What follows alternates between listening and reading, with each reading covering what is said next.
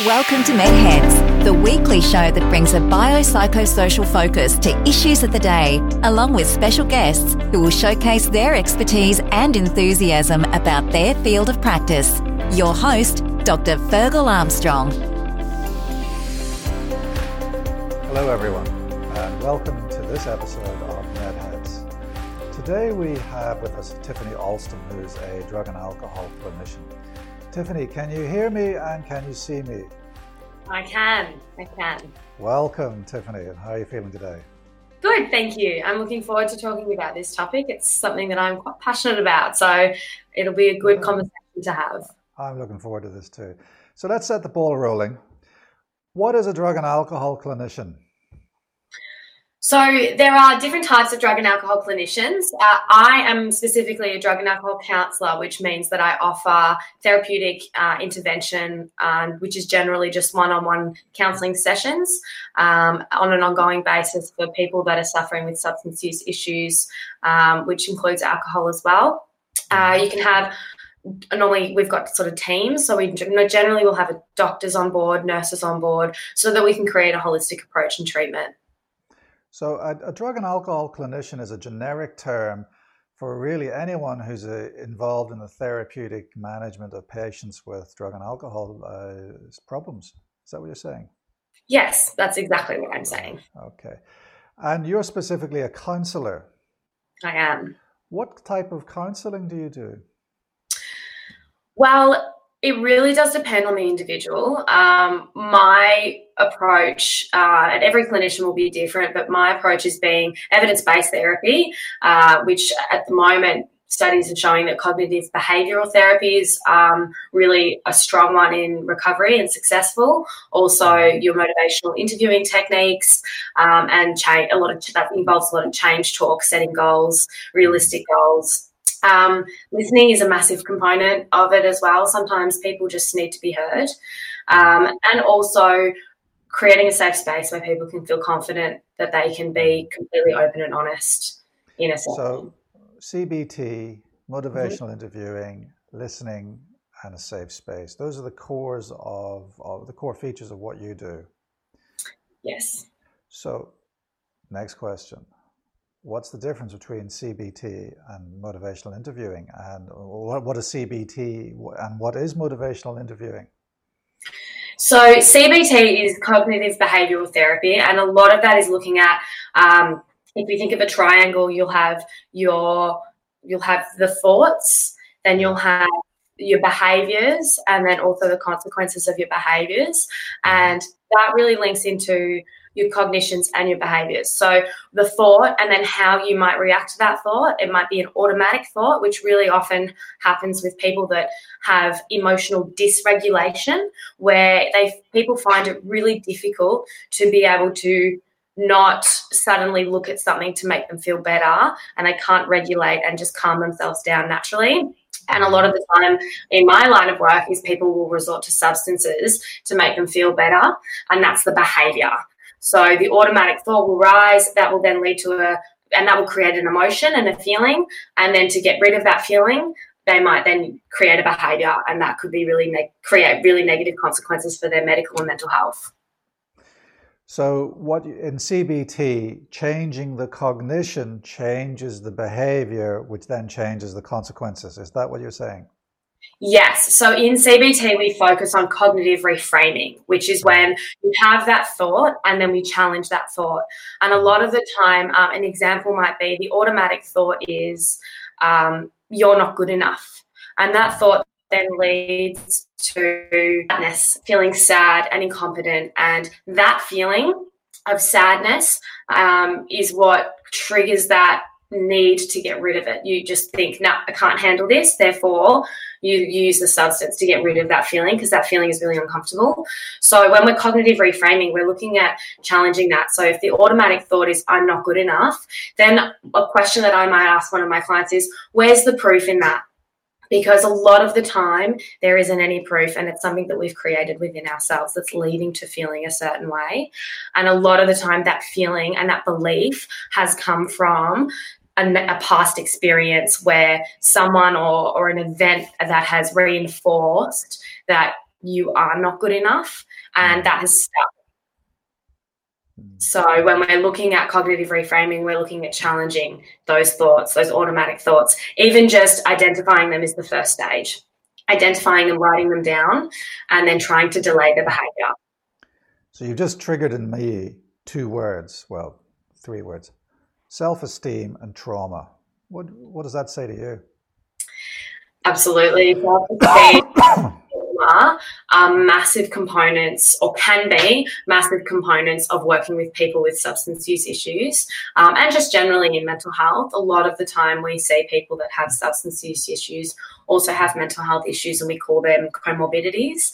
Mm-hmm. Um, so, which we'll probably touch on a little bit later. But when we're looking at trauma and self esteem, uh, a lot of the time, the trauma is what's triggered this um, inability to develop skills to emotionally regulate ourselves. Because sometimes that's not having a, a certain role model to be able to teach you those things, um, or it could be someone you know, trying a substance substance at a very early age, and they've realised, oh, this makes me feel great. Why wouldn't I do this really often? Especially in childhood, is a lot of where things need unpacking to link in to link why this person uses those substance use and where these automatic thoughts have developed from and um, how that plays into their substance use. And I think a really important part of that as well is um, creating a safe space for someone to be able to open up about their childhood can, can take a while, be mm-hmm. quite difficult as well if they've got a lot of low self esteem. Um, it's just about listening to start with to make sure that they feel like they can trust you. And then you discuss the trauma. The other thing with trauma is if you're, you know, studies have shown that brain development, I think it's bumped up from 25 to 26, our prefrontal cortex um, is fully developed at that age. So if we're learning, or if we're if we're not learning how to uh, regulate ourselves at a young age, and all of a sudden we realize, oh, this makes me feel good, and the prefrontal cortex is understanding ramifications and identifying risks associated with our behaviors. So if that's not fully developed and we condition our brain to understand if I feel a certain way and I take this certain drug and I feel good, why wouldn't you do that again? And then that mm. creates a brain pattern and a dependency. That's an interesting point that you've said that, that the brain, that the prefrontal cortex, the, the, the intelligent brain, is not developed until you're 25, 26 years old. Yes, yes. So, yet, and the criminal I guess justice system says basically you're an adult when you're 18. Isn't that interesting? Yes. Mm. And, and it's, I believe that the, the, the study behind that at 18 is that our, that part of our brain to say no or to be able to manage the risk around alcohol and maybe cigarettes and certain things is, you know, developed but it, it, that's a very controversial topic because then you also you look at different countries you look at america and the, the age of legal of, of being able to drink legally is 21 mm. So, so, you know, you can die for your country. You can enroll in the army uh, at the age of 18. And I think in the, the British you can enroll at 16, uh, but you can't in the States buy a drink till you're 21. But you're not an mm-hmm. adult until you're 26. You know, the, the, there's uh, there's a mismatch there, isn't there? Absolutely. There's a lot that's, I guess you would say, fundamentally questionable about about those ages, and yeah. especially if if you've had a traumatic experience as well, that can also de- it can stunt the development of the brain on a physiological level. So yeah. if that's also stunted, then your brain's not going to be fully developed at 26. It could take longer, or it could actually be stunted. So you've seen people who experience trauma. You've seen people who have been stunted. What does that look like? It looks like someone who is really confused because a lot of the time a lot of the time people that come into my office or into into the service that I work with they have no idea about you know the the science behind the brain and why why they have addictions. Some people truly think that they they there's something wrong with them and that they're broken and that is horrible to see but it's also an opportunity for me to be able to educate them and, and allow a space for understanding of why why they came to be where they are today. So this is an interesting point. So the difference between addiction being seen as a moral failure versus a chronic brain disease. How would you comment on that? So absolutely, addiction, no matter what addiction it is, the term addiction, um, the science says, and it's confirmed that it is a chronic brain disease that affects both our mental health and our physical health and behaviors as well. So when people say that, that, that, that addiction is, a, is, is, is, bad and they brought it on themselves and we need to lock them up and throw away the key, what would be your response to that? I would say it's interesting because I that's something that I'm really passionate about is that a lot of people that don't understand addiction unfortunately have the belief or make the they make assumptions around people have the choice to use and not to use whereas mm. whereas we know that no one chooses to have cancer. No one chooses to have diabetes. Um, and it is a disease. Our body is at disease. And I think one of the important points to make is when, when addiction is established, people don't have a choice as to whether or not they use. They, ha- they are compelled to use. There is a compulsion there. Absolutely, and that's on a and you're absolutely right, and that's on on a, on a brain level, brain activity. That's mm. that that stimuli that we were talking about, that the reward system of our brain. And we rely our bodies rely on that. We condition our brain to we truly believe that in order to feel better we have to use this substance. Because when we feel these emotions what happens is generally our um, our our i guess what we would call it is our body um, taps into a sympathetic nervous system, whereas which is a fight or flight. I'm not sure if your listeners have heard of that before, where our body tenses yeah, tell up. Us about the flight or flight. Wow. Uh, it's when our body tenses up and it creates um, a little bit of a faster heartbeat. It might, might be where you feel stressed, or maybe if people have experienced um, a car bingle or, you know, something's happened that's made them really quite anxious quite suddenly. That feeling is generally very uncomfortable. No one no one enjoys being in that feeling, and neither does our body. Our body tries to stay at a state of homeostasis, which is a balance. So this when we're tapped into our sympathetic nervous system, what happens is our brain goes, How can I get rid of this feeling? And if you've learned and taught your brain in order to survive this feeling and get rid of it, I use substances and you continue to practice that behavior, you are teaching and conditioning your brain that in order to survive this feeling, you have to use that substance because you haven't developed those healthy coping mechanisms, such as going for walks or breathing techniques, meditation. So, if we teach our brain that, there's no choice in the matter because we have conditioned our brain to think that way, just like we've conditioned our brain. If you go to sleep, for instance, without brushing your teeth, it feels uncomfortable Mm. We have to, we brush our teeth, we go to sleep, we eat at night time. Those simple conditions are, this, are quite similar to the need to get rid of a certain feeling.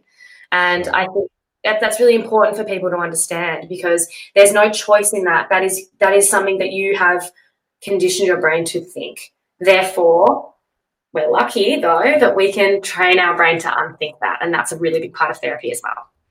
So that's all about the compulsion to use. It's an irresistible yeah. urge, basically, and, and we need to teach people that how to overcome that compulsion.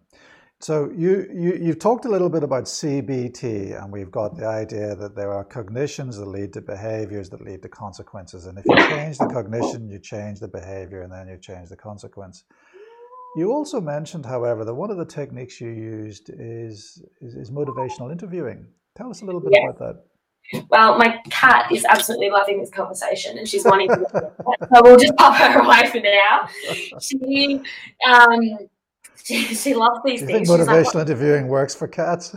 I don't think so. um, so, the motivational interviewing is a lot of change talk. So, at the start of motivational interviewing, we determine what stage of change a client might be at. So, um, a stage of change is a Prochaska and Di Clemente study. They created it, um, and it's a concept where you will have a pre-contemplation stage, which is where someone might you know, mum might have said, I think, you know, you might have a little bit of an issue here. Would you like to get it sorted out? And the, the person that uses substances might go, mm, no, nah, it's all good. Like I could stop if I needed to. I could stop if I wanted to. I've heard that phrase a lot. I can yeah. stop if I want to. no, but like I how do you deal with that? So it really is just about um, helping them understand if that's actually the case. So okay, so if you're saying that maybe you know if that's something that you might be able to do, um, how would you feel about giving that a go? Um, or what what is the difference? It's, it's asking those open ended questions where they can't say yes or no. So looking at um, you know how do you feel about how do you feel about the idea of stopping? What would that look like? What is your confidence level on you know the fact that you could do that? And they're, they're generally like yeah no i got this. Like it'll be fine you know? But i don't need to stop because i know i can. So that and, and you can go in circles and that can be quite um it's it's a very tug of war kind of conversation. Yes. um, and then after a few sessions uh, with a client that's pre-contemplative if they're not if they're just generally not ready um, then you would you would you would have that conversation with them and you would ask for them to maybe um, if you know you, you, you acknowledge that that's where they feel like they're at as well. So you're not just discounting that um, that's their belief and you're not saying that they're wrong in any way. Who am i to say that that person can't control their substance use? Um, but if they're not willing to put in a bit of the work i think that's where you you say okay well that's fine. Like if you feel like you can control it then that's okay and then because it, wherever I'm, I, am i am a voluntary, generally a voluntary clinician. So mm. clients that come to see me want to change. They've, I've been able to identify that they've got an issue and they're coming in because they they want to help with that, with changing. So that's a very challenging phrase, isn't it? I don't. I don't need to. I, I, I don't have a problem because I can quit whenever I like. Uh, I you know I don't need to quit because I can quit anytime. Mm. So how many of your clients do you think stay in that phase more more than you would hope? Um, there are a small component of clients that I see that are forensic clients, which means that they're mandated to come to treatment. So they have to, to complete a certain order. You would yeah. see a lot of that in though in that clientele as opposed to the voluntary clients. So, um, yeah, so not not a lot. It normally takes maybe a couple of sessions to yeah. create identifying factors around or triggers around, or oh, maybe I actually do have a bit of a problem with this. So after about two sessions, you can normally get through to somebody that look, actually, there is a problem and you need help. Is that is that what you're saying? It really depends, but generally, if someone's come in voluntarily, there's a part of them that's out of drug and alcohol yeah. service a part of them that believes they need a little bit of help. And I would use that. I would say, okay, so if you felt like you you can control it, which is great. Um, mm. why did you feel the need to come into the service? And that's generally the question where they go, oh, well, I thought this. Or they say, oh, well, my family member brought me in, then I'm kind of forced to come here. And that's when yes. you terminate treatment because there's no, you can't help someone who doesn't want to help themselves. So you would discuss a closure of a treatment around that area because they're not there for them, they're there for someone else. So what? So what would you say to family members who say, "Oh, look, my my loved one, my son, my spouse, uh, my daughter, they've got a substance use disorder. I'm going to drag them in by their ear hole into a drug and alcohol service, and you know they're going to be fixed." What what would you say to that to that to that person, that concerned relative? The very first thing I would say is I'm I'm so sorry that you're you're having to go through this right now, and it's a really really challenging situation because it is. I think being a family member or a loved one who cares for someone with substance use and that probably doesn't have a heap of an understanding, um, or they might have done a heap of research and thought this is where we need to go. It's so difficult to have to say to someone, unfortunately, we can't help your child or your person or your spouse or your partner or because it's voluntary they need to want to change in order for us to help them mm. um, some parents get quite frustrated with that, which I can completely understand. Some people get angry. Um, you know, everyone's going to respond in different ways. For me, it's just about reiterating that this is what you can do in the meantime, um, letting them know, you know, some safety tips, some harm reduction, um, giving them with there's lots of services out there that are like for, specifically for family members mm. to get support as well. So just educating them on what addiction is as well, like we spoke about earlier, um, and giving them advice around this is what you can do. However, you can't. There's no there's no point in bringing someone in if they're doing it for you because in the long run, it's it, if they're not doing it for themselves, they're not going to be open to changing. So you, I've just triggered there. You, you've you've made me think about the concept of rock bottom, and how does rock bottom relate to readiness for change? Do you think? It's a good question because a client or a person that I'm seeing that has substance use issues may not identify that they're at rock bottom, yet a family mm. member might. So uh, that's therein lies the pre-contemplation. Absolutely. And and it's really, really frightening, really frightening for the people that are caring for that person to see yeah. them reach what they think is rock bottom. When a client reaches their uh, perception of rock bottom, a lot of the time that's when they're in the hospital or mm. um, their mental health is deteriorated, where, where they might be thinking about or acting upon suicidal thoughts, uh, and they it, it, it, it scares them enough to think, okay, hold on, what am I doing? How can I get help?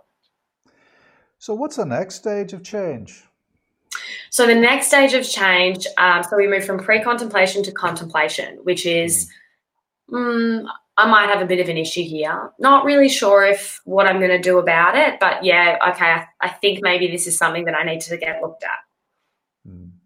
So, and a lot of that yeah a lot of that a lot of that area is around helping them identify what they actually feel like they need.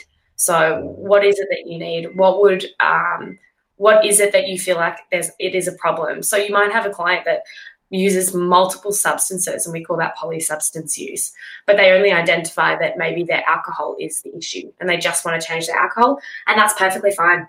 I will work on them with just looking at if they want to reduce their alcohol consumption, I'll look at that as well as creating education and harm reduction around the other substances they're using and how they all um, link together and what they can do to the different parts of your brain and things like that as well. So, a, a large part of therapy for addiction involves educating the patient and their, their carers, their relatives, about the harms associated with uh, addiction. Is that what you're saying? Absolutely. That's a massive component um, of the framework that I work under, which is harm reduction. Yeah. Because um, I think that if you're going to use, let me help you use safely. Let me help you do it safely whilst we work on reducing your substance use because it's really difficult and unrealistic for anyone to assume or ask someone who has that brain condition to just be able to stop substances. Just and it's dangerous on a medical on a medical level. It is extremely dangerous for someone to suddenly stop any substances cold turkey. Mm. So, what, tell me about the harm reduction interventions you would advise for, say, alcohol. So, if someone was having trouble dealing with alcohol, what would you say to them in terms of minimizing harm?